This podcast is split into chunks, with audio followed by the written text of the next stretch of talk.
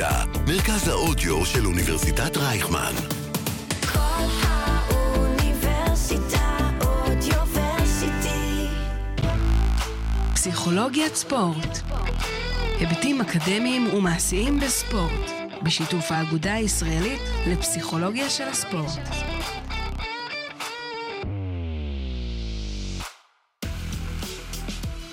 אהלן חברים, הגעתם לפסיכולוגיית ספורט, פודקאסט של אוניברסיטת רייכמן בשיתוף עם האגודה הישראלית לפסיכולוגיית ספורט.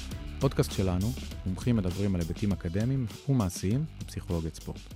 אני תומר סבג, פסיכולוג וחבר האגודה, והיום מראיין את ליאור רדלר, מנהל מקצועי של מחלקות הנוער במכבי פתח תקווה, וסער גל, פסיכולוג, חבר האגודה, ופסיכולוג של uh, קבוצות שונות, בין היתר מחלקת הנוער של הפועל תל אביב בכדורגל. בפרק דיברנו על טיפוח ספורטאים צעירים, על uh, חינוך של ספורטאים צעירים ועל הדרך הכי טובה לעזור להם לנהל את קריירת הספורט שלהם משלב הנוער ועד לשלב הבוגרים. אחלה פרק. טוב, אז uh, ברוכים הבאים, סער, ליאור, כיף שאתם כאן.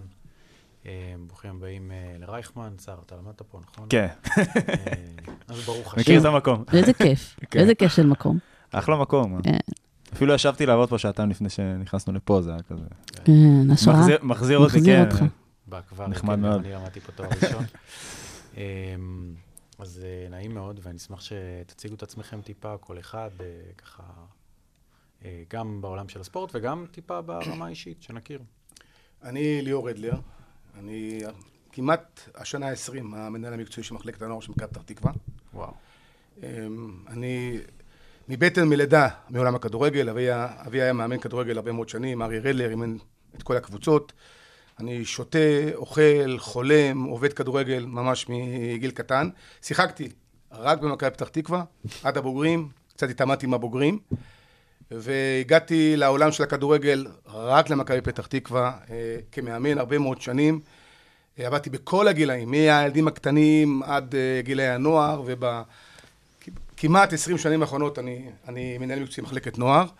בנוסף לעוד עיסוקים שלי, אה, גם באקדמיה, אני עובד במכללת אה, וינגייט ובעוד מספר מקומות, אה, עשיתי תואר ראשון, תואר שני, לא השקתי את הכל בסל אחד לטובת הכדורגל, גם דאגתי לעצמי בשאר התחומים.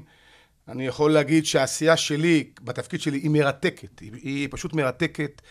אתה לוקח ילד בגיל 7-8 ואתה מתבגר איתו, נקרא לזה ככה, אתה גודל אותו מהגיל הזה עד גיל אה, 19-20 ומוסר אותו לעולם המקצועני של הבוגרים, זה פשוט מרתק. אני תמיד אמרתי בכל פורום, שבספורט המקצועני, העבודה הכי מרתקת שיש, הכי מעניינת, זה מנהל מקצועי מחלקת נוער. לא מאמן נבחרת ולא מאמן בוגרים, ומעולם לא, לא היו לי שם שום, אה, אה, שום פריטנזיות, כן? עבודה הכי מעניינת, הכי מרתקת, תהליכי עבודה, עבודה עם אנשים, אתה כל הזמן עובד עם אנשים. ההון האנושי פה זה הגורם המרכזי, מהשחקנים עד אנשי צוות וכל מה שמסביב. ואני מברך על כל יום שאני קם ואני בא למקום הזה ואני עושה את העבודה ואת התפקיד הזה. וואו, זה האמת מאוד uh, מעורר השראה לשמוע מישהו מדבר, uh, קודם כל בתשוקה על כל מקצוע uh, שהוא, ובטח על uh, מקצוע שלא מקבל תמיד uh, את כל הקרדיט, כמו טיפוח ספורטאים, הרי בסוף, uh, לא יודע, חוץ מהעולם של הכדורגל הפנימי, אף אחד לא יודע איפה מנור סולומון גדל, אוקיי? יודעים, אבל לא יודעים מי האנשים שטיפחו אותו, נכון. אוקיי? והיום, טפו טפו, שרק יצליח בפרמייר ליג כשהוא uh, יחזור. Um, אז תודה רבה, ואנחנו נשמח היום לשמוע את uh, מה שתגיד לנו. טוב, ננסה לדבר בתשוקה כמו ליאור. אה, קוראים לי סער גל, אה, עובד היום במחלקת הנוער של הפועל תל אביב, ומלווה את קבוצת הנוער.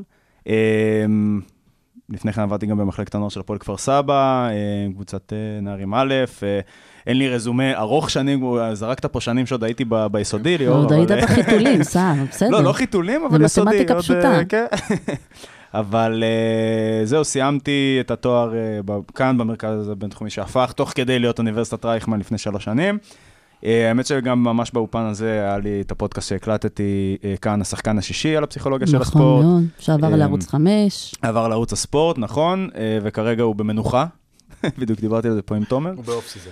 כן, הוא ב off season כרגע, פשוט כי יש המון, נכנסתי להמון המון פרויקטים ועבודה, וזהו, מאוד אוהב אותם, כאילו, אה, אני תמיד מספר לספורטאים שאני יושב איתם, שהרגע שבו החלטתי שאני רוצה להיות פסיכולוג ספורט היה שסוארז נשך את קייליני בשמינית גמר המונדיאל ב-2014, ושם אמרתי, אוקיי, משהו קורה פה. וכאילו נכנסתי לעניין הזה, החלטתי, אז גרתי בגרמניה, חזרתי לארץ, התחלתי ללמוד תואר ראשון בבינתחומי. אה, גרשון טננבאום חזר לארץ, אמרו לי, תקשיב, גרשון זה קליבר, צריך ללמוד את זה. ככה, התפ... Mm. ככה הגעתי ל- ל- לעשות גם תואר שני, ומ-day one שהחלטתי שאני רוצה לעבוד במקצוע הזה, אני... um, I'm over the moon, כאילו, זה, זה מקצוע מרתק, ואמרת על הפיתוח שחקנים. אה, זה משהו כל כך מיוחד, אני, אני נגיד מסתכל, אתמול הסתכלתי על שחקן, אה, אני עובד גם במועדון כדוריד, באלף כף נס ציונה, אני הסתכלתי על שחקן, אמרתי, בואנה, שבוע שעבר הוא היה 10 סנטימטר פחות, אני בטוח. כאילו, כן. רואים ממש את המניעים אנשים וגדלים כן. מול העיניים, וזה, וזה הם מדהים. באים ילדים והם פתאום מתפתחים והופכים להיות כן. אה, אנשים. כן. מדהים. אז כנראה לא 10 סנטימטרים, אבל uh, הוא, כאילו, זה פשוט קטע לראות נ- אותם נהיים, נהיים, מרגיש לך כן, ככה, כן. מילדים אם הוא לגברים. נכנס, הוא... כן, ופתאום הם נורא גדולים.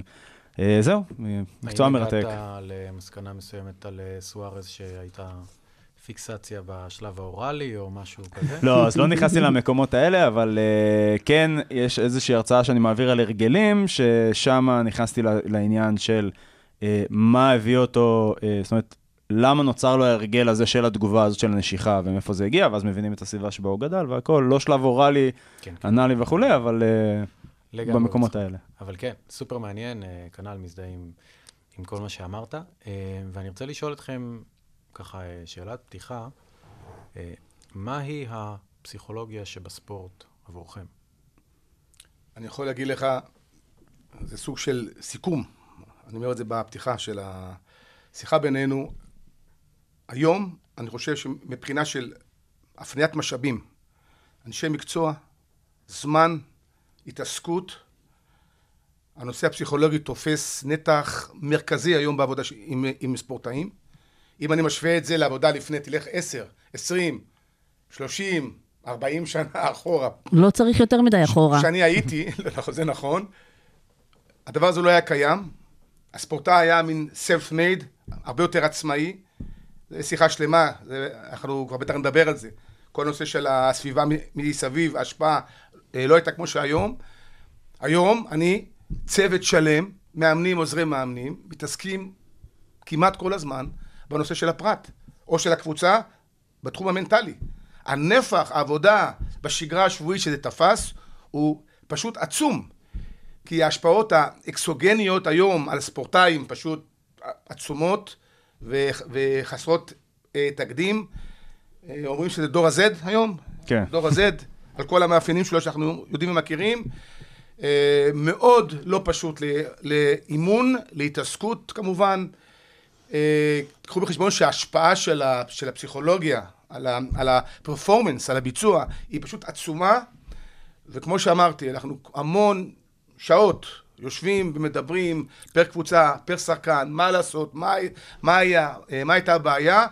אני חושב שזה סוג של סיכום, אני, אני חוזר עוד פעם, הנפח של ההתעסקות על חשבון הצד המקצועי, אתה, טקטי וגופני וכל הדברים האלה, הוא פשוט אה, קיבל אה, עוצמה בלתי רגילה שהולכת ומתעצמת עם הזמן, עם השנים. אני, אני מניח שנ- שנמשיך לדבר על, הס- על הסוגיות האלה בהמשך. אתה יכול להגיד רק אה, במילה, כל הנושא הזה של דור ה-Z, תן איזושהי דוגמה לאתגר או שניים שמאפיינים אותם, ומה מה אתם עושים עם זה. תראי. שזה גם נכון אחר כך לסער. כן, כן. גם ברמה של העברת מסרים למשל. כן? העברת מסרים מולם צריכה להיות קצרה, קצרה. עניינית, אין זמן לברוח דברים. אנשים מאוד חכמים, הם חייבים וצריכים גם להבין למה הם עושים את מה שהם עושים. אם נלך על תהליך אימון למשל, פעם היה צד אחד, תעשה מה שאני אומר לך, זה התרגיל, תבצע אותו, נגמר העידן הזה. היום הוא רוצה להבין במהות למה הוא צריך לעשות את מה שהוא עושה. אז גם כל תהליך האימון, ההוראה באימון, תופס נפח. שינוי ב, בשנים האחרונות. ועוד דברים של אה, לחצים מהסביבה, ואיך מנטר, מנטרלים לחצים מהסביבה. אצלי למשל, יש לי המון שחקני נבחרת. מלא שחקני נבחרת. והיום ילד אצלי יכול להיות בשלוש מסגרות. בוגרים, כן. נוער, נבחרת. או בוגרים, נוער ושתי נבחרות. נוער א', נוער ב'. איך ילד, בן 17-18, מתמודד עם כל המסגרות האלה? ותוסיף את כל מה שיש ב, בסביבה, בצד. הורים, לחצים, מה חושבים עליי, מה אומרים בית עליי. ספר זה גם... אה, זה באמת, בית ספר, בדיוק ככה. רשתות חברתיות, חבריה, לא צריך להגיד לכם את זה. זה וואו, וואו, וואו, זה חתיכת התמודדות. כן, אז הוא- המסגרות, הם, אה, יש להם תפיסה שונה וציפיות שונות. אתה אומר, אימון נבחרת או אימון אה, אחר, זה, זה, הוא צריך גם להתאים את עצמו וגם... אה, בדיוק ככה, הוא חייב להתאים את עצמו, כי יש שוני בין קבוצה, שזה ה, זה הבשר, בוא נאמר ככה, זה הבסיס, זה הלחם והחמאה. הנבחרת זה סוג של הקצפת והדובדבן, בשתיהם הוא רוצה להצליח. בנבחרת יש לו יותר את העילה, שהוא שחקן נבחרת והדברים האלה. זה גם סוג של, של, של דילמה, מה הוא עושה אצלי בקבוצה במועדון, כמה הוא, הוא משקיע ועובד קשה, ומה הוא עושה בנבחרות. האם הוא משקיע בנבחרת את אותה השקעה על כל היבטיה, כמו שהוא הוציא בקבוצה. זה, זה גם סוג של שיחה בפני עצמה. כן, אה, יש לי המון שאלות פולו-אפ, אבל שנייה אנחנו ניתן ל- ל- לשר, אני בטוח שקצרה היריעה מלהכיל מהי כן, זה... פסיכולוגיה בתוך הספורט בשבילך. אפשר אולי אבל- לעשות. אה, כן. אה, אנחנו חוזרים, אני אני כבר התחלתי לענות לעצמי בראש של הדור הזה, אבל אה, פסיכולוגיה, מהי הפסיכולוגיה של לא, הספורט? ת- ת- ת- אחר כך גם תעבור לדור הזה. סבבה, זה אז מרתק. נעבור מ- מזה לזה. אה, אז הפסיכולוגיה של הספורט בשבילי, שוב, כבר נתתי את האינטרו לאיך הגעתי לזה בכלל, אבל ההבנה שקורים דברים מאחורי הקלעים, אה, אני עוד מדבר על, על הפרספקטיבה שלפני שהתחלתי לעסוק בתחום. אה, הבנתי שקורים הרבה מאוד דברים מאחורי הקלעים שמשפיעים הרבה יותר ממה שאני יכול להבין. כאוהד כדורגל, כילד שגדל על כדורגל ושיחק כדורגל, הבנתי וידעתי מעצמי שהרבה דברים קורים שם ואני אני לא יודע להסביר אותם. ותוך כדי, וגם סיפור של סוארז והכל, הבנתי שיש המון השפעה גם לסביבה, אה, בין אם זה מדינה, נגיד, אה, אנחנו בישראל כאילו מרגישים את המונדיאל, אבל מה שקורה בארגנטינה זה עולם אחר, אז הסביבה מאוד משפיעה על. איך שאנחנו, כן, איך שאנחנו חווים את הדברים. ו... ו... ו... ועד ה... ממש השפעה לאיך המאמן מגיב לשחקנים, מה עושה מאמן למאמן טוב, מה עושה שחקן לשחקן טוב. איפשהו שם בגיל ההתבגרות או משהו זה, התחלתי להבין שדבר כזה אה, להיות חזק, מנטלית, או בכלל המילה מנטליות. אה, והיום אני בעבודה שלי מבין את זה אה, ומתמקד בעיקר בבניית הסביבה הטובה ביותר עבור התפתחות הילד, הנער, השחקן. אה, והסביבה הזאת זה גם ב- ב- ב- בשיח הבין-אישי, זאת אומרת, איך מתקשרים איתו, איזה פידבקים, בדיוק מה שאתה אמרת, הוא מקבל. היום פידבק בצורה של סתום את הפה ותעשה את זה כבר לא עובד. עבר מן העולם. אה? אין, אתה יכול להגיד את זה. היום, עכשיו, העולם, אני, שוב, בתור אוהד כדורגל גם, כשהגעתי לכדורגל הישראלי, פתאום נהייתי נורא אופטימי. וראיתי שההסברים נהיים אחרים, ההסתכלות על תרגילים נהיית יותר, מפורקת, המאמנים מסבירים בצורה הרבה יותר מפורטת ממה שלא שיחקתי על זה רמה מקצוענית מי יודע מה, אבל משהו להתגאות בו, אבל כאילו שאמרו לי, יאללה, דריבל, תיבט. היום זה אחרת, מדברים איתך על אלמנטים, מה המרכיב של התרגיל, מה זה עוזר לך, איך זה עושה את זה. אה, משלבים הרבה יותר עבודה יצירתית ומורכבת בתרגילים. שוב, זה לא רק דריבל ולבעוט, אלא יש כבר קצת אימונים יותר בתוך זה של שינויי, אה, שינויי קצבים ותנועה ודברים קצת יותר אה, מוביליטי ו- וגמישות, ויש אצלנו אפילו מזרני יוגה שעושים עליהם תרגילים. ו- ו- ויש פה איזושהי הבנה ש...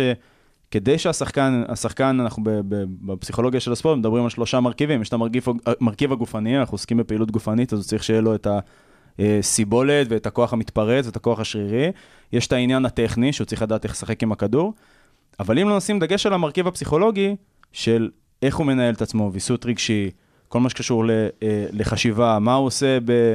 אה, במצבים אה, שבהם פחות הולך לו, בצורה הכי פשוטה של הדבר. אה, לנו היה משחק ביום אה, שבת נגד נתניה, אה, משחק קשוח, הכי קשוח שהיה לנו, נגד העונה, אה, מכבי נתניה באמת מאוד פיזית, גדולה. אגרסיבית. מכס, מכסחות דשא, נכון. באמת, זה היה משחק מאוד מאוד קשה, אבל uh, מה שהכי בלט לי בקבוצה אצלנו זה שהיה, המומנטומים במשחק כל הזמן זזים, um, והקבוצה נשארה מאוד יציבה, וזה היה מאוד כיף לראות, כי זה מה שבסוף ניסינו לייצר אצלם, שהולך טוב, ממשיכים אותו דבר, לא הולך טוב, ממשיכים אותו דבר. בסוף ניצחנו, אבל הדגש פה הוא על הדבר הזה, ואיך מייצרים את זה? איך אני מייצר את זה ששחקן ילך לו לא טוב, והוא יהיה בלי אוויר בריאות, פצעים ברגליים, החבר'ה אצלנו באמת ירדו מפורקים, לא, אני לא סתם אומר, אני מדבר על, על, על קרסוליים נפוחים ורגלי עץ, הכל. איך אתה גורם לו להמשיך לעבוד באותה צורה ולהיות עם התחושת מסוגלות הזאת לאורך זמן גם כשלא הולך. אה, וזה זה ככה בקצרה מאוד. היום בעולם הספורט של המשחקי כדור, בטח בעולם הכדורגל, מדברים על המונח של RBL. זה Reality Based Learning. היום כל תהליך האימון חייב להיות עד כמה שאפשר יותר קרוב למציאות, למה כן. שקורה בשבת במציאות.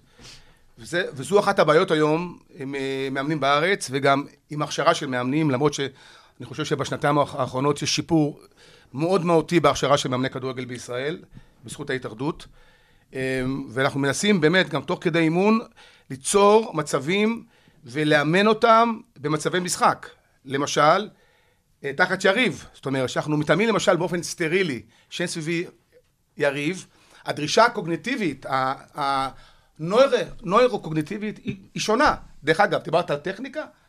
פס תחת לחץ, נכון. פליטה תחת. לחץ, שהט, שהטונוס שריר הוא שונה לחלוטין, אפילו רמת ההזעה של השחקן, כל הרכיבים, נקרא לזה, אפילו הפיזיולוגיים, הם שונים לחלוטין. לכן ברגע שאנחנו שמים אותם בעולם סטרילי, עושים תרגילים, אבל זה לא, זה לא מביא אותם ל, לידי אה, אימון אה, כמו שהוא נעשה ב, ב, בשבת. היום, דרך אגב, אנחנו מדברים על כל הנושא של, של הפסיכולוגיה במובן של חקר מוח היום. כן? במובן הרבה יותר רחב. ספורט סיינס מאוד אה, בדיוק ככה. חזק. היום יש גם מאמנים בקטע שהתחילו להיכנס, של הנוירו, נקרא לזה קוגנטיביים, אה, בנושאים הזה, איך אני מתפקד באמת תחת לחץ, שאני אמור לקבל החלטה בחלקיק של שנייה, ולא שיש לי זמן לחשוב. כי בסוף זה הכדורגל האמיתי. היום הכדורגל זה תחת לחץ, מאוד פיזי, מאוד מהיר, אין לך הרבה זמן לחשוב, כן? וגם את המוח צריכים לאמן. ויש גם את המוח צריכים לאמן. יש את הוויכוח הזה של מתי לחשוף אותם לתחרות. נכון, כן. זה נכון. באיזה גיל אתה לימד את היסודות ומתחיל לחשוף לתחרות? האמת שזו כבר הפכה להיות ממש גישה, בגרמניה אני יודע בוודאות, יש לדעתי גם מחלוקת. בספרד, בגרמניה הליגות התחרותיות עכשיו מתחילות לדעתי רק מסביבות גיל 14 או משהו כזה, עד אז אלה מסגרות של קבוצה, ויש טורנירים פעם ב, אבל המסגרת שלהם היא לימודית, אה, התפתחותית, ושוב, בוחנים ומייצרים איזשהו אלמנט של תחרות בטורניר, אבל הילד לא חי מ... משבת לשבת, הוא יכול בעצם ליהנות ו- ולהתעסק בהתפתחות האישית שלו, ובוחן את זה פעם ב... ב- אני בטוח שבגרמניה זה ככה, לגבי שאר, ואולי בספרד, אני כן, לא בטוח. באירופה זה יותר מקובל. כן, אה, האמת שלא בדקתי את העניין הזה לעומק, אני יכול להבין את הרציונל של זה. אה, איך יש פה, גם, אצלכם? יש פה גם עניין של, אה, אה, בסוף בליגות היותר נמוכות, מגיעה קבוצה כמו מכבי פתח תקווה או הפועל תל אביב, מול קבוצות שמועדונים מאוד מאוד קטנים, ודי מרסקות אותם, אה, גם יכול להגיע ל-24-0 או משהו כזה. יש פה שאלה, יש פה שאלה של למי זה עוזר ולמי זה. מועיל, ולגילאים של ילדים יחסית קטנים, כאילו, והשאלה אם זה לא פוגע לו בהנאה מהמשחק, שמבחינתי זה הבסיס לכל ה... כל הדבר הזה ולכל הקריירה הזאת שאנחנו רוצים לפתח. כי מצד שני זה אמ, בדיוק מה שליאור אמר, שכשאתה חושף אותו לפס ב- במצבי לחץ ואתה חושף אותם לתחרות, הם יכולים לגדול ולהתרגל אה, למצב של תחרות מגיל מוקדם יותר, ואז יש להם יתרון. נכון. אולי, כן, אני שואלת. אבל אלו שני דברים נפרדים, מה שעכשיו הזכרת. יש את הנושא של תהליך אימון, שאני צריך באמת ליצור תנאי אימון שמבחינה קוגנטיבית ולחץ, לחץ, יתפקדו כמו שהם אמורים לתפקיד במשחק. גילאים צעירים מאוד, בגדול עדיין לא עושים את זה. אם, אם הולכים לגילים ממש צעירים, לגראס רוץ מה שנקרא, לגילאי 5, 6, 7 בבתי ספר לכדורגל, אפילו תחילת אימונים במחלקת נוער, כן? השלבים הראשונים של העבודה הטכנית, פחות שמים אותם תחת לחץ כלשהו, כדי שיתאמנו ויתרגלו לביומכניקה של התנועה. בהדרגה עם הזמן, כמו שאמרתי, צריכים לשים היבטים באימון, שבהם כבר הוא עושה כל פעולה טכנית תחת decision making, הכל תחת decision making. זה תהליך, דרך אגב, שעכשיו עוברים בכל הקורסים בארץ, קורסי מדריכים, קורסי מאמנים, על כל השלבים שלהם, כן? זה נקרא uh, CDE, איך ה-D, ה-decision making, משולב בעבודה עם הקבוצה ועם ה, עם הפרטים. דרך אגב, באירופה מקטנים את התחרות. חלק גדול מאירופה, עד גיל 14 יש טורנירים. אתה בא לגרמניה, אתה בא לקלן, בחוץ, הרבה מגרשים, עושים טורנירים, אין ליגות, אין טבלאות, אין את הדברים האלה. הפאן, הכיף וההנאה מהמקצוע, שאני ילד קטן, בן שמונה, תשע, עשר, חייב להיות בתוך התהליך. נכון, עם הזמן שלנו גדלים, יש יותר תחרות, זה- בסדר. תראו, אני בגילאים של 17, 18 ו-19, רוצה גם לגדל ספורטאים שמתפקדים תחת לחץ, והם גם הישגיים, זה, זה בסדר. אבל ברגע שזה פרימצ'ור, זה אבות כל החטא, כמו שנקרא. אסור להתחיל את זה מוקדם מדי בגילאים הצעירים. צריכים שהם יבואו לסביבת עבודה בריאה. סביבת עבודה בריאה, טובה, שמותר לטעות, מותר לשגות, חס וחלילה טועים, כבר ההורים בטריבונה צועקים, או שרחמנא ליצלן המאמן אה, מרים את הקול, מה עשית? לא, אסור שיהיו את הדברים האלה. טעויות, בטח בגילים הצעירים ובכלל, הם חלק אינטגרלי מהפיתוח ומהלימוד של ספורטאי בכלל ושחקן כדורגל. זה חשוב שישמעו את זה כל המאמנים וכל אנשי המקצוע.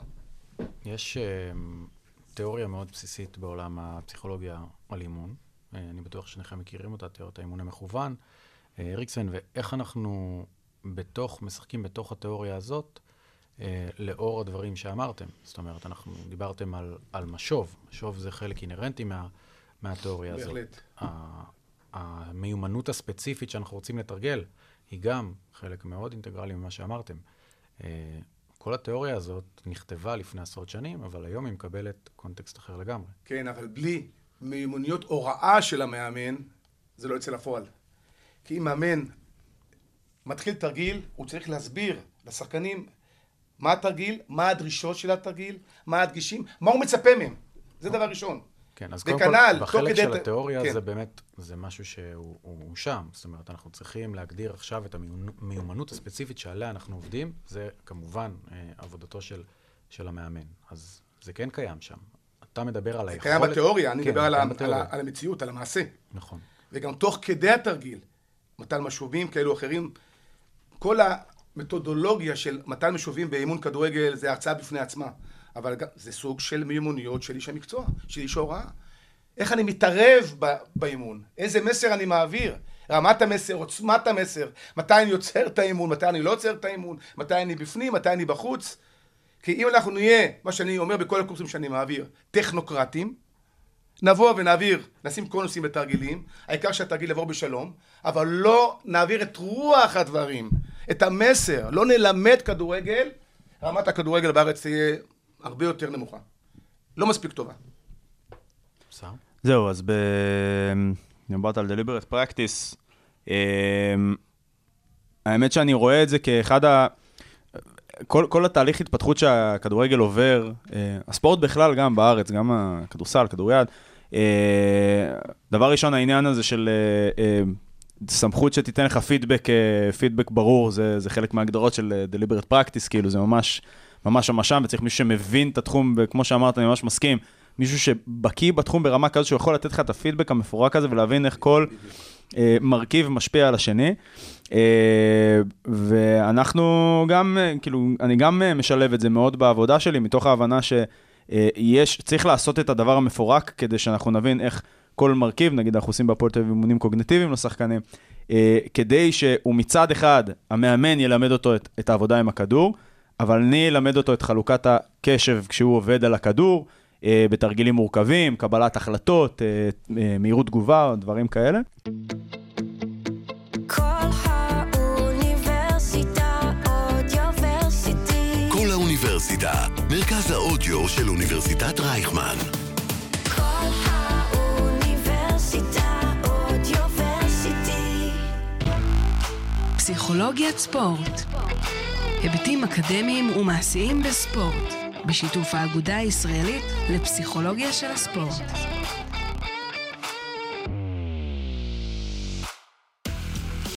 על הכיפאק. אני אשמח שתדברו על הדברים האלה מתוך האינטראקציה הזאת של מנהל מקצועי, שאני מניח שהיה לך איש מקצוע אחד או שניים אצלך. אה, גם דיברת על זה קצת לפני התוכנית. אה, וסער, על, על העולם שלך, איך אתה נכנס לתוך קבוצה. זאת אומרת, דיברתם עכשיו על הדברים האלה, על התיאוריה, על, ה, על הדברים שנכונים ב-2022, ועכשיו בואו נתחיל ככה מההתחלה. אתה עכשיו אה, מנהל מקצועי, ומגיע לך איש שכאילו אמון על הדברים האלה. אנחנו יודעים שלא רק הוא אמון על הדברים האלה, אלא גם המאמן. זה תמיד אחריות שלו, אבל איפה מתחילים? תראה, אנחנו במכבי פתח תקווה, אני יכול להגיד שהיינו חלוצים. לפני 20 שנה הכנסנו איש מקצוע מתחום הפסיכולוגיה. אנשים חששו לערב איש מקצוע. מאמנים לא רצו, הם רצו לעבוד לבד. היינו בין הבודדים, 20 שנה ברצף, אנשי מקצוע, מהטובים בארץ, עבדו איתנו. לפני שאני הולך על השאלה הספציפית, יש, יש בישראל סוג של, של אפקט עילה שאני חושב שחשוב לציין אותו. יש משהו, אני אקרא לזה במילה קצת גדולה, באתוס הישראלי, שמאוד תורם למה שקורה לספורטאי המקצועני, לילדים בגילים הצעירים. זה הנושא של מי יותר חזק ומי מנצח, הניצחון, ההפסד, אה, מלחמה, כל הדברים האלה. שאני אני חייב להראות תמיד לשני שאני יותר חזק, אני יותר טוב, זה משהו שאני חושב שהאוכלוסייה פה, משהו באתוס, משהו ב, בהיסטוריה שלנו, שהילדים שלנו באמצעות הסביבה אה, גדלים איתם לאורך זמן. וההסתכלות היא המון המון, הוא יגיד לכם גם על השורה התחתונה, כל הזמן שורה תחתונה. כל הבחינה העצמית של ספורטאי או של קבוצה לא מסתכלת על תהליך, וזה התפקיד שלנו, כן? אלא יותר, מה שהייתה השורה התחתונה, זה למעשה מה שהיה. אבל זה לא... והשורה בכ- התחתונה שמסתכלים על הניצחון או הפסד, הניצחון ההפסד העונה. קורה המון במחלקות נוער. זהו תהליך שאני, זה תהליך שאני מנסה להבין, אני, אני מניח שגם כן. אצלכם, בכל הדרך, בכל המחלקות, להבין שיש דרך ויש צורת עבודה, ו, והשורה התחתונה היא לא אה, שונה לחלוטין. תראה, עבודה של פסיכולוג ספורט במערכת גדולה, כמו שהפועל תל אביב ומכבי פתח תקווה, לי למשל יש 16 קבוצות, יש לי 45 אנשי מקצוע מכל הסוגים, אה, ש- שגרה שבועית. בעיקרון, מה שאני טוען רוב הזמן, שהעבודה צריכה להיות יותר עבודה של מניעה, של לימוד, אחרי זה של maintenance, של תחזוקה, פחות של, אה, אה, של מניעת, של אה, כיבוי שרפות. כיבוי שרפות, כן. אנחנו לא רוצים להגיע לכיבוי שרפות. כי מה קורה בכיבוי שרפות? טאק, הפסיכולוג, בוא תפתור את הבעיה. אבל צריכים להבין, רגע, מה הוביל לשרפה? מה הסיבות שלה? וזה אחד הדברים שאנחנו לוקים בהם. אנחנו צריכים להבין הרבה יותר היום, כן, בדור ה-Z, את הפרט, את הנפש, את מה עובר עליו, את החיים הפרטיים שלו. למה הוא עשה את מה שהוא עשה? למה הוא מתנהג כמו שהוא מתנהג? אנחנו יותר מדי כאנשי מקצוע בכדורגל, מהשטח אני אומר לך, מסתכל על הדברים הרעים, השליליים, הוא עשה ככה, הוא דפק על השולחן, הוא בעט את הכדור, זה לא תקין, זה לא בסדר, אבל יש סיבות לדברים האלו. וזו דברים שאנשי המקצוע בארץ חייבים להיות הרבה יותר חזקים בהם. מערכות מקצועיות כמו שלנו צריכות להיות הרבה יותר אה, מקצועיות בתחום הזה. מרגע שנבין יותר את הפרט, את הנפש של הפרט, אנחנו נעבוד הרבה יותר בצורה נכונה, וגם נגיע לתוצאות יותר טובות.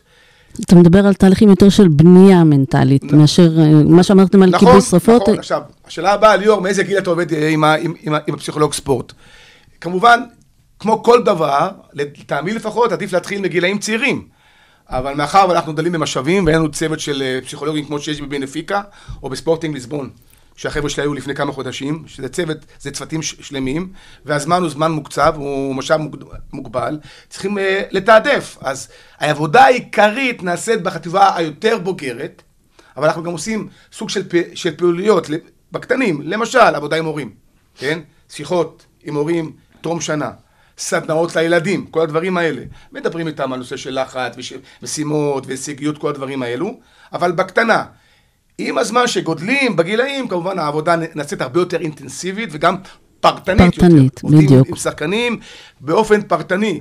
תראו, זה כדורגל, זה משחק קבוצתי. מטרל, מטרת העל שלנו בסוף, להביא שחקן בודד, שחקנים, לטופ של, של, של הכדורגל, ובמכבי פתח תקווה גם למכור אותם לחו"ל. אנחנו רוצים למכור, להרוויח הרבה כסף, להביא את הכסף חזרה לארגון, לפתח את הארגון, בסוף זה פרטני. אמ, אני יכול להגיד לך על השגרה שלנו, אנחנו עושים סדנאות, אינדור, אאוטדור. אנחנו עושים סדנאות עם מאמנים, פגישות אישיות עם מאמנים, אה, פגישות אישיות עם שחקנים. את כל הקשת הזאת לפי אה, תוכנית עבודה מסודרת שבועית, שאני ביחד עם הפסיכולוג ספורט והמאמנים אה, בונים אותה. כלומר, העבודה היא מהקבוצה עד הפרט, שעולים בג- בגילאים זה, משולב כבר פרט יותר מהותי, וקבוצה. אה, זה דורש לא מעט זמן, אני חושב, לאיש מקצוע. הלוואי ומערכות בארץ יכלו להשאיר ולהעסיק אנשים מהמקצוע במשרה מלאה, ממש במשרה מלאה בתחום הזה. אבל זה לא המצב. זה לא המצב. וכשזה משאב מוגבל, זאת אומרת, אמרת שיש לך 45 אנשי מקצוע. מתוך 45 אנשי מקצוע האלה בכל, מערכ... בכל uh, מחלקות הנוער, אתה יכול לעשות לי איזו חלוקה כללית, זאת אומרת, יש שם, מה, uh, 35 מאמנים ועוד... מאמנים, אה, עוזרי מאמנים, זה בסביבות אה, 30, מאמני כושר אצלי אה, אה, חמישה, אנליסטים שישה, מאמני שוערים שלושה, פיזיו שלושה, אה, מה עוד שכחתי? אה, אה, זה בגדול. תזונאים, אה, תזונאית שמלווה אותי, יעל רותם, הרבה מאוד שנים, חובה, נהדרת כמובן. יש, יש את כל המעטפת, יש את כל המעטפת, אבל איך אתה מתכנן שבוע עבודה בצורה נכונה, שאתה יכול ומסוגל לגעת בנקודות החשובות והנכונות באות- באותו שבוע. במי לגשת, במי לטפל, וכולי וכולי, גם ברמה הקבוצתית וגם ברמת הפרט. אני חושב שזאת אחת ה- הבעיות או המכשולים הכי גדולים שאנחנו נתקלים בהם כשאנחנו מגיעים לקבוצות. בכלל, בספורט ה... זה לא רק בספורט הישראלי, יש משאבים. העולם הוא עולם שחי על תחרות של משאבים. ואם לקבוצה או לארגון או לספורטאי בודד גם יש משאב, שזה כסף, זמן, זה, לרוב זה כסף, ואנחנו עכשיו נגיד, אוקיי, יש לנו 50 אנשי מקצוע להעסיק, והפסיכולוגיה היא תמיד במקום האחרון. תמיד. זאת אומרת, לפני הפסיכולוגיה יבואו ארבעה, חמישה אנשים מהפריפריה, מהמעטפת המקצועית. המאמן כושר, התזונאי, הפיזיו, האנליסט, ואם יישאר לנו תקציב בסוף, אז אנחנו נביא פסיכולוג או מישהו שמתעסק בהיבט המנטלי. שזה משהו שלא מסתדר עם מה שדיברנו עליו בהתחלה. אם אנחנו אומרים שהזמנים מחייבים התעסקות יותר בפן המנטלי, זה כמו בן אדם שאומר לי, אין לי זמן להתאמן. אני אומר, אין לך זמן להתאמן? בוא תראה לי את הלו"ז שלך. בוא נראה שנייה איך אתה מחלק את המשאב הכי משמעותי שלך, הזמן. ואז אנחנו יושבים על הלו"ז ורואים שדווקא הוא לא מחלק את ה... הוא לא מתעדף את הזמן שלו בצורה כמו שהוא מדבר על איך שהוא רוצה להתאמן. אז אותו דבר, אנחנו טיפה רואים את זה עכשיו. עכשיו, אני מרגיש את זה בכל תחומי הספורט. מה אתם אומרים על זה? אני קודם כל אתחבר לדברים שליאור אמר מקודם, אני מאוד מאוד שמח לשמוע את זה מ... אה, אה, מאיש כדורגל שנמצא ב... גם מחלקות, אחת המחלקות המובילות בארץ, זה, אה, זה, זה מיוחד לשמוע את זה. אה, אני זוכר שכשיצאתי לשטח אמרתי, טוב, איך אני מבהיר לכולם עכשיו שאני לא פה בדיוק בשביל לכבות שריפות, כאילו, אל תזרקו עליי, אה, הוא ילד בעייתי, הוא זה, כאילו, זו, זו לא העבודה עכשיו. כמובן שבתוך מסגרת העבודה יהיו רגעים שבהם אני אסייע במקרים כאלה. אה, גם, שוב, יש שם כל מיני שאלות של האם אני יכול להיכנס פה לאיזשהו קונפליקט, כן, לא, כל מיני שיקולים, אבל זו לא מהות העבודה. אה, והעניין, וזה גם אולי הסיבה לשאלה שאתה שואל, כי עבוד, עבודת הפסיכולוג היא כל כך, ב, גם אה, תחת כל מה שנמצא תחת אה, חיסיון ופרטיות, זאת אומרת, אני עובד עם השחקנים אה, בקבוצה, נגיד ב... ב אה, בתחילת העונה, עם אחד אנשי הצוות במועדון, דיברתי איתו על הקבוצה, שאלתי אותו כזה, ביקשתי פידבק והכל. הוא אמר לי, תשמע, הכל נראה אחלה, אבל אני לא יודע מה אתה עושה באמת. כאילו, אני יודע, השחקנים מחוברים אליך, זה, אבל הוא לא, אתה כאילו משלם על מוצר שאתה לא יודע באמת מה אתה לא יודע מה מקבל. אתה מקבל. ו... אתה רוצה להגיד משהו, ליאור? אני רוצה להגיד שקשה למדוד את העבודה של הפסיכולוג, זה נכון. את העבודה של מאמן הכושר אתה יכול לבדוק. סתם דוגמה, דופק, כן? איך השחקן מתפקד במעמד בדופק. את העבודה של פסיכולוג היא עבודה להרבה מאוד שנים, לטווח. יותר גדול. כאילו, ליאור, איך אתה מודד אותי אם אני עושה עבודה טובה או, או לא טובה? זה נכון. אני נכנס לדברים שלך, תמשיך, יש לי מה להגיד אחר כך. לא, לא, כן, זה, זה, זה בדיוק מתחבר לדברים האלה. זה, זה, הנה, יש לך פה את, את הלקוח, במרכאות, אני שם אצבעות בשטח, שאומר, הנה, יכול להיות, אני יכול לראות, אה, לא יודע, הגיע לי פסיכולוג או פסיכולוגית, יהיו אחלה אנשים, ידברו זה, יתחברו אליהם. קשה לי למדוד את זה, וזו אחת הסיבות לזה שקשה לאנשים בתעדוף כאילו להקצות לזה משאבים. אה, היה, פעם אחת הגעתי לאיזה, כמו מין איזה ראיון עבודה, ב... לא, לא ראיון עבודה, זה לא בדיוק ראיון עבודה, אבל הגעתי. לשבת עם אה, איזשהו מנהל של אחת המחלקות בארץ, אחת, גם בכדורגל. הוא אמר לי, תשמע, אני מאוד רוצה להעסיק אותך, אבל אין לי כסף לכדורים. כאילו, איך אני... ש... זה, זה, זה, זה, זו בעיה קיימת. עכשיו, ברור שזה תעדוף, אבל אני מאמין כמו כל דבר בספורט, מישהו עושה משהו חדש, או מישהו עושה משהו באיזושה. באיזושהי צורה אה, קצת יותר חדשנית, מסתכלים ואומרים, בואנה, מכבי פתח תקווה, מה, קורה שם משהו טוב, מה הם עושים? אה, הם הביאו פסיכולוג, הם אה, השקיעו ב... אה, הביאו אנליסטים, הביאו זה, זה, זה. אה, זה בדיוק העניין. זה ייקח עוד קצת זמן, אבל לדעתי אנחנו שם. כבר מבינים שזה יתרון יחסי, ואתה מתחיל להרגיש שאתה לא יכול נכון. כן, להרשות גם- לעצמך לא להיות שם. גם הגישה, הלך הרוח, קודם כל ככה זה בהפועל תל אביב. ברור שצריך לנצח, אבל בסוף המטרה היא לפתח שחקנים. והמטרה שהשחקנים יגיעו לבוגרים, כמו שליאור אמר. אם עכשיו, אה, לא יודע, שחקן לקח אה, אליפויות נערים א', ב' ו... ו... ונוער, ולא הגיע להיות, וכל הקבוצה, אף אחד לא הגיע להיות שחקן בוגרים, מה עשינו בזה? זאת אומרת, מחלקת הנוער בעצם לא הגשימה את המטרה שלה, שהיא אה, לפתח שחקנים, שחקני כדורגל. ואם אנחנו רק נכוון לניצחונות, זה, לא, הפסדתם, מה עשיתם, איך פה, תתנקמו, ב... זה לא העניין בכלל. העניין הוא כל פעם לראות איך אנחנו גם מפתחים אותם בצורה טובה, והמשחקים, הליגה, זה איזשהו אמצעי ל- לייצר את, ה... לחלוטין. את, ה... את התפיסה התחרותית הזאת של איך אני מתייחס להפסד, איך אני מתייחס לניצחון. סיפרתי מקודם כזה בקטנה על, על נתניה, זו הייתה עבודה של, של חצי שנה של השחקנים עצמם. זאת אומרת, אני הייתי רק איזה גורם שזה, אבל זה לוקח זמן, ובמערכת ש, שנותנים את השקט הזה, ללמוד, בוא תראה, בוא, בוא תלמד מטעויות, לעומת איזה משהו שתיארת כזה בחצי זה של מה יש לו זה, מה הוא בעט בשולחן, מה הוא... כאילו, אנחנו צריכים להבין איך אנחנו ממציאים את התפיסה הזאת, ולאט לאט, ככל שהשחקנים יתפתחו, ואתם גם, וגם רואים שחקנים יותר נינוחים, יותר מגובשים, פחות מפוחדים מהתגובות של הסביבה, אני יכול לטעות. יש גבולות, ברור שיש גבולות, ויש המון דרישות. שיותר קל לעבוד איתם גם, הם יותר אה, אג'ילים. כן, אה, לבוא לשחקן אחרי שמאמן צורח עליו ולדבר איתו גם כפסיכולוג, זה...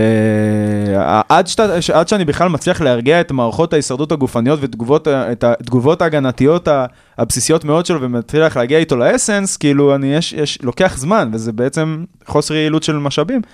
נחזור לשאלה שלך, אז כן, זה איזשהו קושי ב- ב- בתעדוף, אבל אני, אה, אני מבין למה זה, הבנתי גם כסטודנט למה זה, אה, ופשוט כל מה שנותר זה לפסיכולוגים, אה, לתת פסיכולוגיות, לצאת לשטח ולעשות עבודה טובה. זה עד שיבינו כאילו את המשמעות של הדבר הזה, ולפעמים זה לא חייב להיות במילים. זאת אומרת, לפעמים זה לא חייב להיות, אה, הוא עשה לי 1, 2, 3, אבל הוא מייצר לי שקט פה. השחקנים מתפתחים, השחקנים נינוחים, הם מרגישים שיש להם למי, למי לפנות.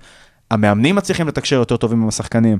כאילו, אפשר להגדיר את זה כיעדים, אני לא חושב שחייב, אבל בסוף זה סביבה והאקלים המערכתי. כמה דברים, אם אני יכול להוסיף. כמו שאמרתי, הרכבת יצאה מהתחנה וצברה תאוצה. הדברים משתנים בשטח ברגע הזה שאנחנו מדברים. הרבה קבוצות, הרבה מועדונים, ספורט, מכל התחומים, המודעות לנושא של הפסיכולוגיה הרבה יותר גדולה היום. דרך אגב, גם יש מועדונים שכבר מעסיקים יותר מאיש מקצוע אחד היום. אבל אל תשכחו, לא כולם זה מכבי פתח תקווה, שזה, שהיא מחלקת נוער מובילה, או הפועל תל אביב. יש מחלקות ב, בעיניים, או היותר קטנות, שלא יכולות להציג איש מקצוע. שם הבעיה היא הרבה יותר גדולה. אחד הפתרונות המסוימים לטעמי, בהיעדר יותר מאיש מקצוע אחד, או שהוא בא ליום יומיים בשבוע וכולי, זה עבודה מול המאמנים.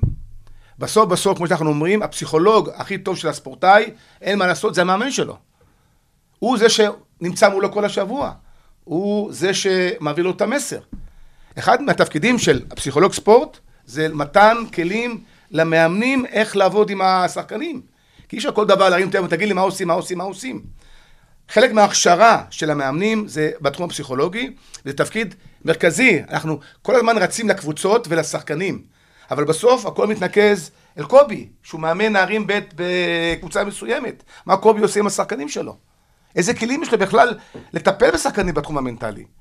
עכשיו, זה דברים שבקורסים למאמנים, מדריכים, מזכירים אותם פה ושם, מדברים עליהם, אבל אין את ההכשרה היותר מהותית בנושא הזה. כמו שאמרתי לכם, יש קצת שיפור בשנים האחרונות, אבל זה, זה תפקיד מרכזי שלו, להכשיר את המאמנים, באמצעותו להכשיר את המאמנים, שיעמדו מול שחקן ויעבדו אותו בצורה הרבה יותר אה, נכונה.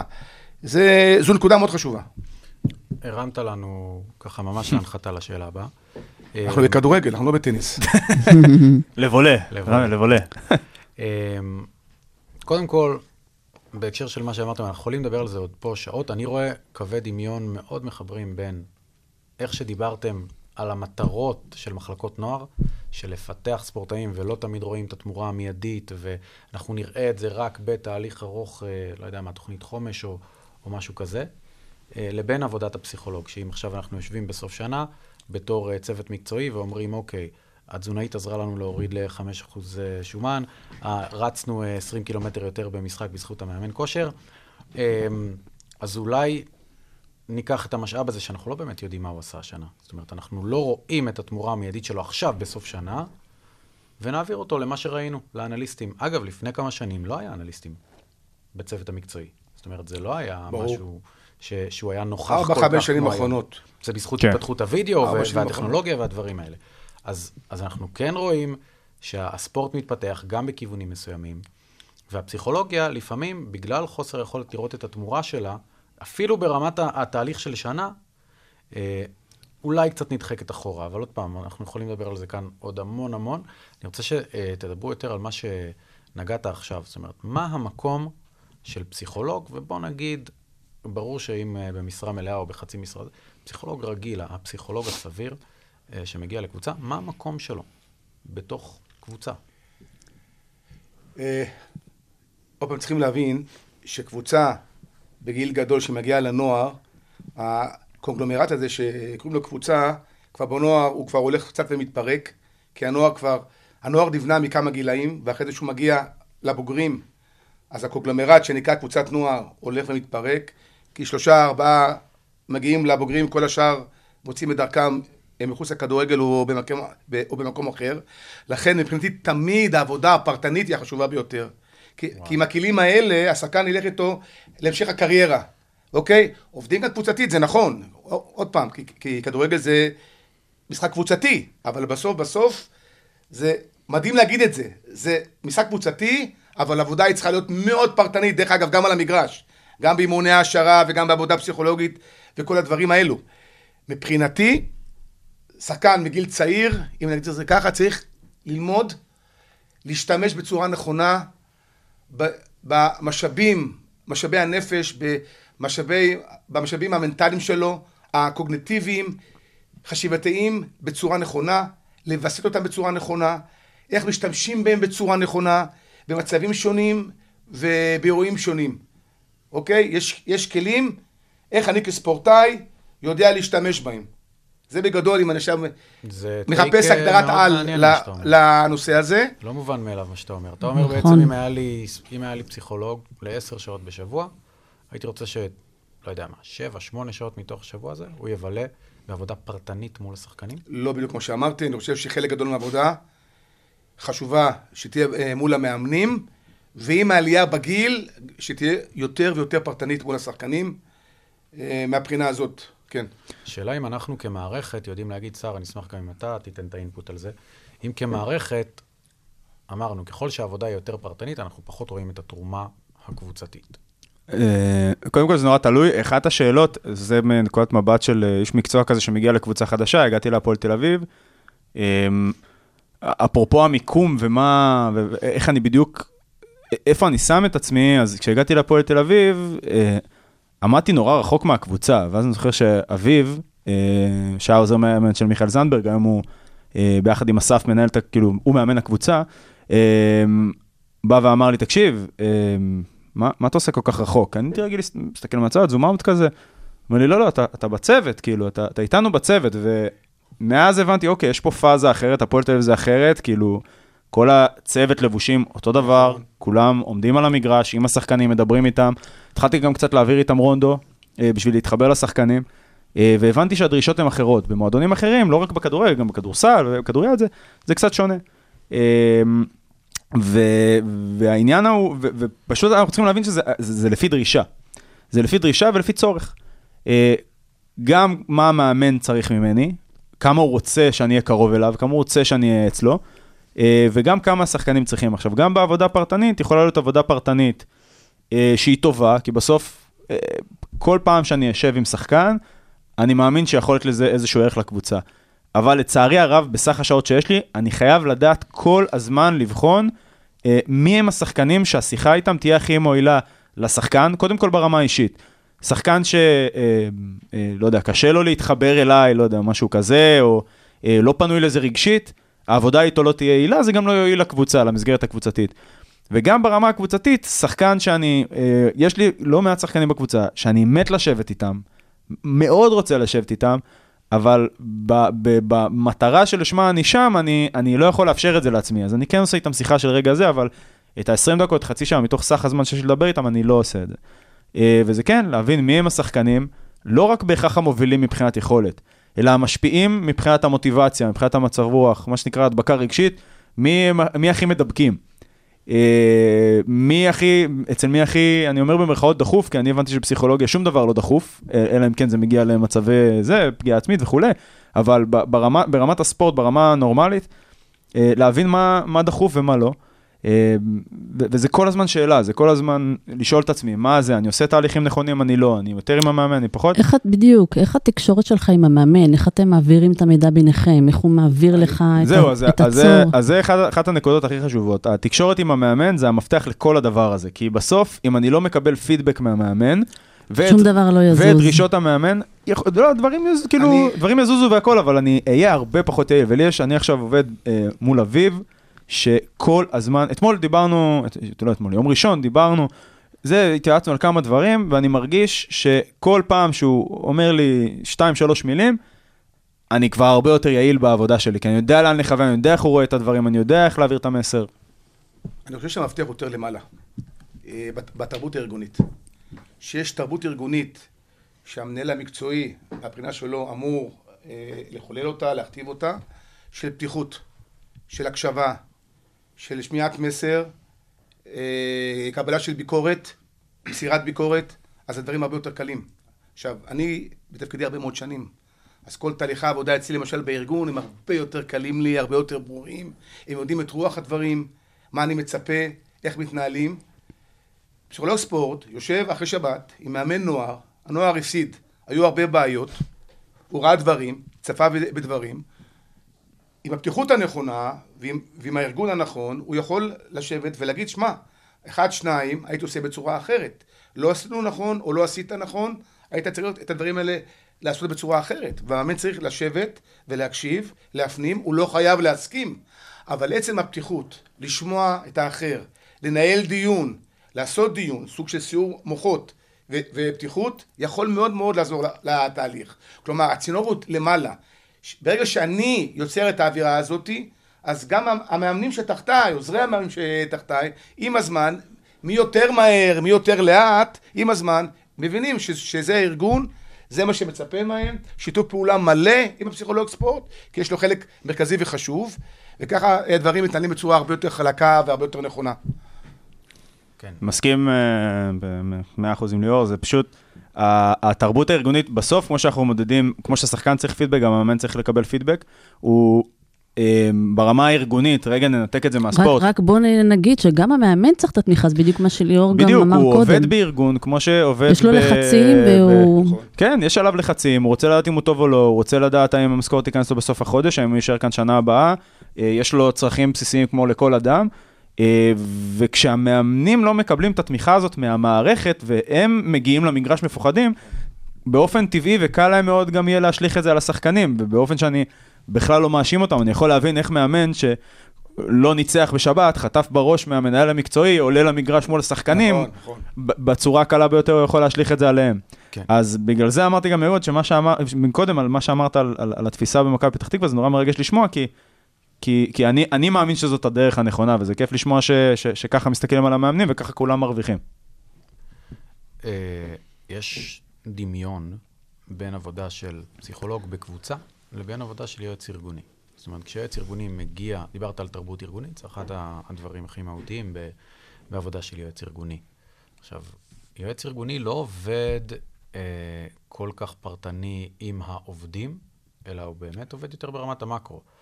ויש שם- מנהלים בדרך כלל, מנהלים. נכון, בסדר, מנהל, כאילו, מקביל ל- למאמן.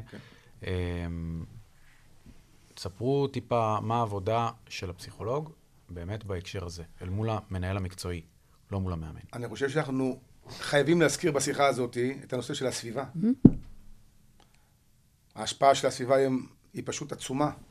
אה, אלו דברים שהזכרתי בתחילת הדברים שלי, וקצת פחות דיברנו עליהם. כי הסביבה החיצונית היום לספורטאי וההשפעה עליו ועל התפקוד שלו, בסוף אנחנו רוצים פרפורמנס, אנחנו רוצים לראות איך שהוא מתפקד. אה, לא רק את מבנה האישיות שלו, להכיר את מבנה האישיות שלו, שזה עוד פן אה, מאוד מאוד חשוב. אה, איך בסוף הוא מתפקד.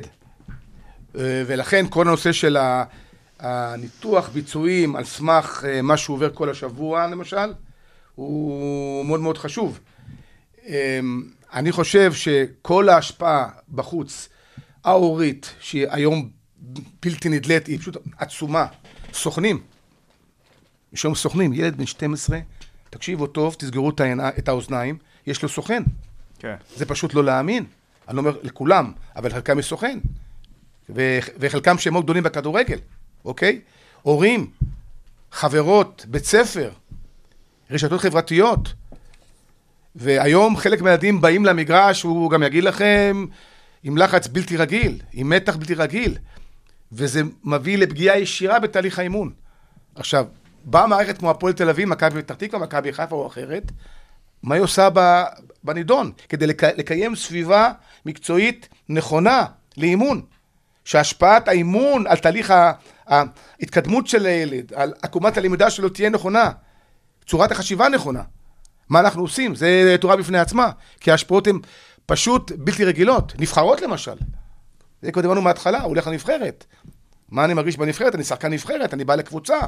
איך את זה מווסתים בצורה נכונה. מה קורה כשאני פתאום לא מזומן? בדיוק, זה לא רק מה שקורה בתוך הארגון עצמו, זה המון יותר ויותר דברים שקורים הם מחוצה לו. ועם זה אנחנו צריכים הרבה מאוד להתמודד, אני חושב שאתה, שתסכים איתי. כן, כן, זה... הסביבה החיצונית היא משהו שמגיעים איתו. קודם כל, אנחנו, אני כל הזמן מנסה להבין מה, מה, מה קורה בסביבה, נגיד עכשיו היה במהלך הפגרת הזימונים, אז בחודש שלפני, סליחה, את הזימונים, את ה, אה, אה, גם טורניר לנוער ב' וגם לנוער, אה, לנוער א', את ההפלה, את הטורניר קדם, אה, קדם היורו. מה קורה בחודש שלפני? פתאום יש שחקנים, השחקן הזה היה בנבחרת, הוא פצוע, רגע, אז הוא יהיה, הוא לא יהיה, השחקן מצפה לקבל זימון פעם ראשונה, השחקן הזה בדרך כלל היה, הוא לא יצפה. אנחנו כל הזמן צריכים לנטר ולהבין מה קורה בסביבה. עכשיו, הדרך הקלה היא לראות שחקן, נגיד, שמגיע עצבני לאימון, אה, מוציא את זה על מישהו אחר, ולהגיד, יאללה, מה יש לו? וכאילו, בואנה, ילד, אה, אה, תשתלט על עצמך.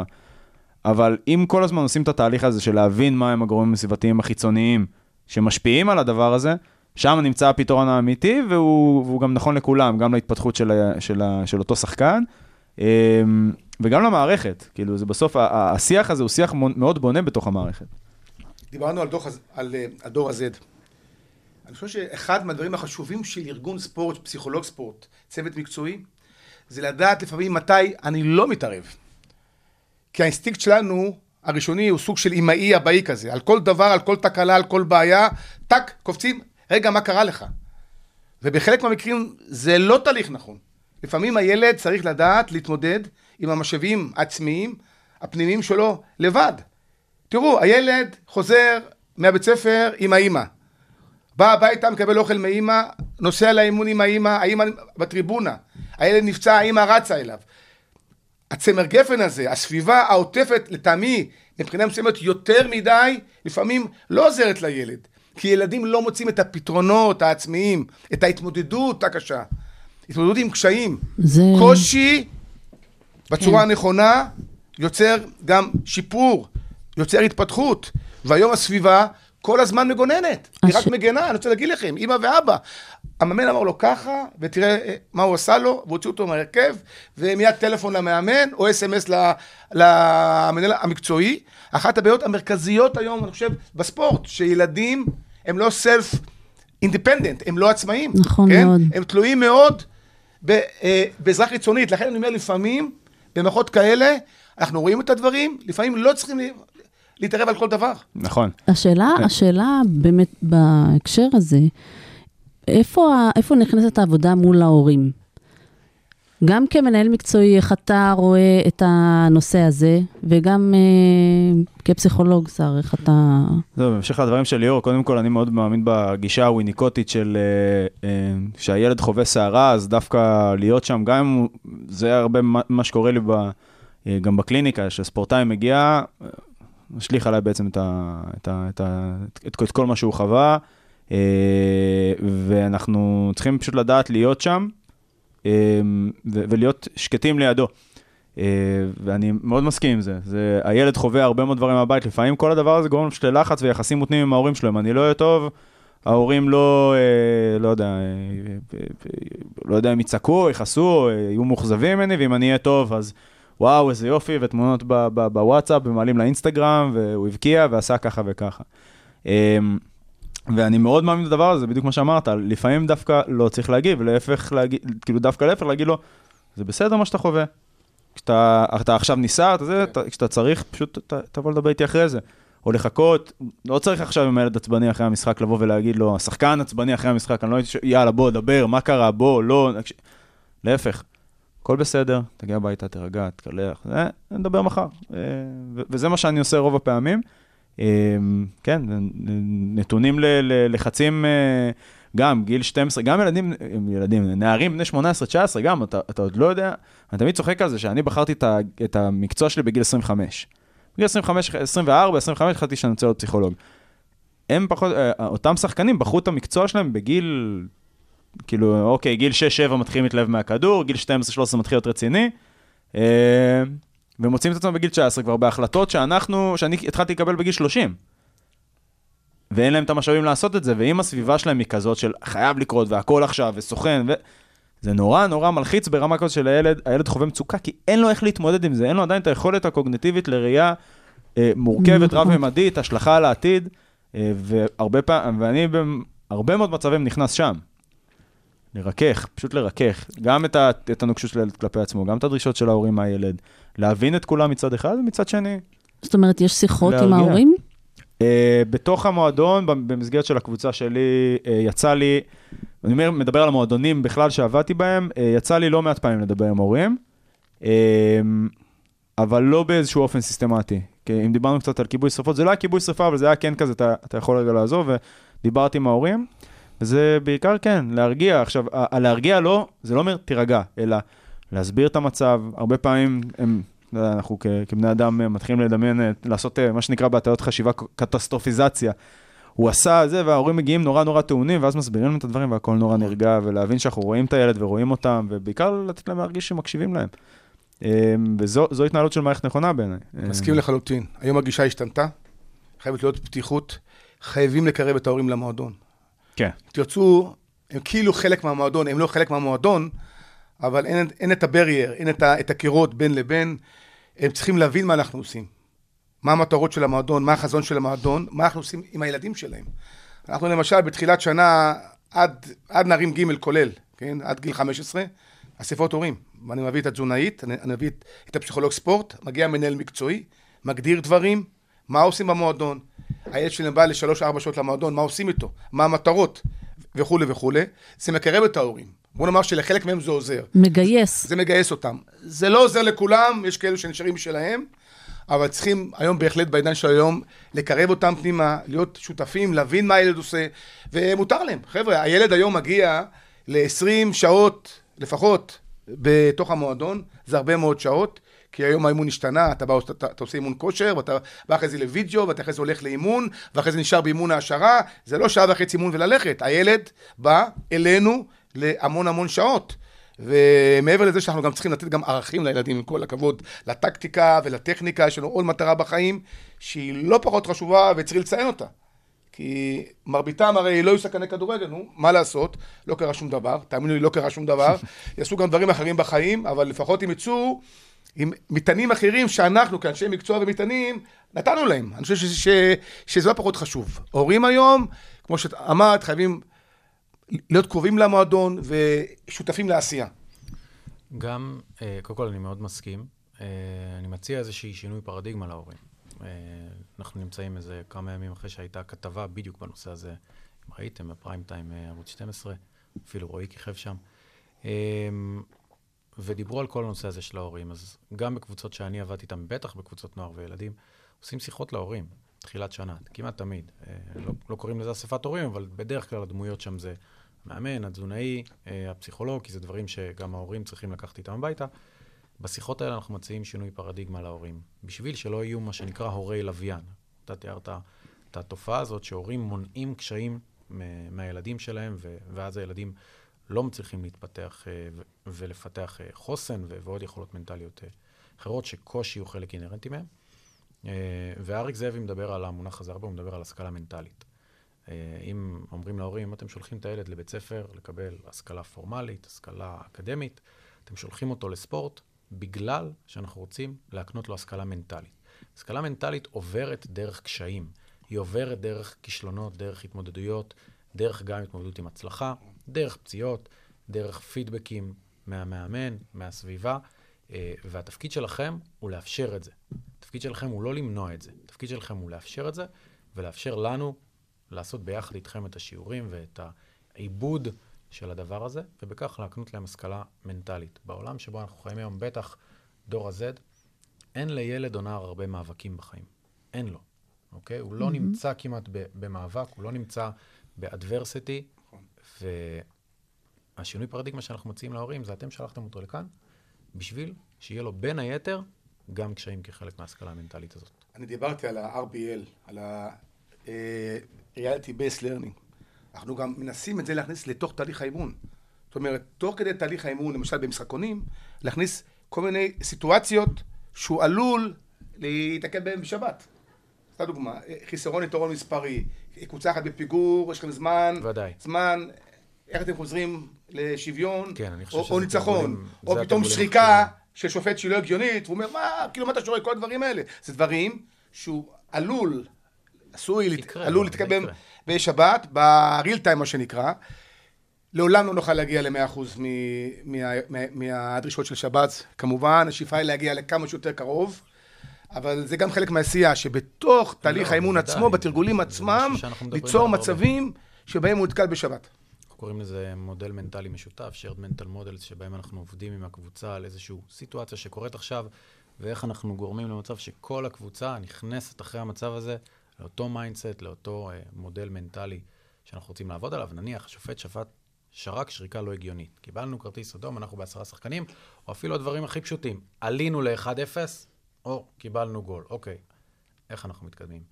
אני חושב שזה תרגולים שהם סופר חשובים לעשות אה, על המגרש, ואנחנו, אני בטוח שעושים אותם.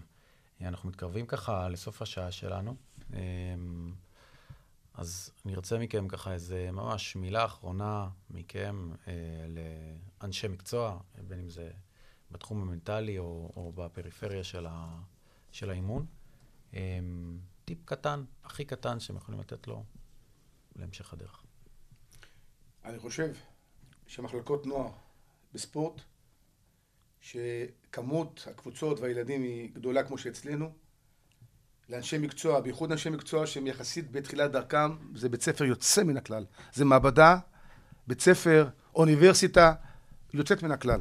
אני חושב שהכלים שאותו איש מקצוע יכול לצבור עם השנים, שנתיים, שלוש עובד בתוך מערכת, הם פשוט עצומים, גם ברמת הפרט, גם ברמת הקבוצה, ברמה ארגונית, ברמה של ההון האנושי. כל מה שתרצו. אלו מערכות גדולות, עם, עם שגרה מאוד מסואבת, מאוד גדולה, מאוד uh, עמוקה. אני אומר לכם, אני, דרך אגב, אני גם אומר את זה למאמני הכושר שלי ולמאמנים שלי, מי ש, שבא אליי או אליהם, בית ספר יוצא מן הכלל.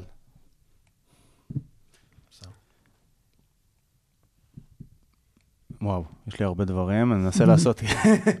אני אומר, אה, אני אומר לעצמי, כאילו, טוב, וואי, אם אני אגיד את זה, זה, אז יש לי כמה דברים, אבל אני חושב שהדבר הכי משמעותי, הטיפ, אולי מה, מהניסיון, ה- מהניסיון שיש לי בתחום, אה, לאנשי מקצוע, אה, זה פשוט, תעשו הכל. תנסה, אתה מגיע למערכת כמו מכבי פתח תקווה, תגיע להכל, דבר עם כל המאמנים, תכיר את הכל, תשאל על כל דבר, אתה רואה שעושים איזה אימון השערה, לך תהיה שם, לך תראה. אני עד היום מנסה כל פעם לדחוף את עצמי, לנסות לראות עוד דבר ועוד דבר, ולהבין את המערכת, ולהכיר את האנשים, ול, ולאהוב את האנשים, ולהתחבר אליהם, ו, ו, וכמה שיותר, לא, לא, לא לחפש איזה, איזה, איזה פינה נוחה אה, שבה אני אדבר עם, ה, עם, הס- עם השחקנים, ולמצוא את הפינה הנוחה בקבוצה שלי. אה, להפך, כל הזמן להיות עם הרעב הזה, ללמוד ולהכיר עוד ולהבין, אה, ולהבין את המערכת, הכל, אני מרגיש שאני כאילו עדיין, אני מאוד אוהב את הגישה של ה-student of the game, כאילו, אני כן. רוצה להיות, אני, אני רוצה להיות במקום הזה כל הזמן, ואני כל יום מגלה עוד ועוד דברים ש, ש, שמרתקים אותי לגבי שיטות אימון ו- ואיך הדברים בנויים ומה עושים. אה, זה גם במטרה הספציפית של בעצם לבוא עם, כאילו, זה, זה, זה ה... אה, הסל כלים שבעצם, הארגז הכלים שאני רוצה להגיע איתו, ובעבודה שלי עם הספורטאי, להיות כמה שיותר בקיא באיך הדברים עובדים מסביבו, אבל גם להתפתחות האישית שלכם. זה, זה כאילו מה שהכי עוזר לי גם, עזר לי ועוזר לי ביום-יום שלי. אה, פשוט להיות סקרן לגבי הכל. בדיוק, אה, ולשאול כל הזמן סקרן. שאלות, ולבקש לעשות עוד דברים, ותן לי לנסות את זה, ותן לי לבדוק את זה.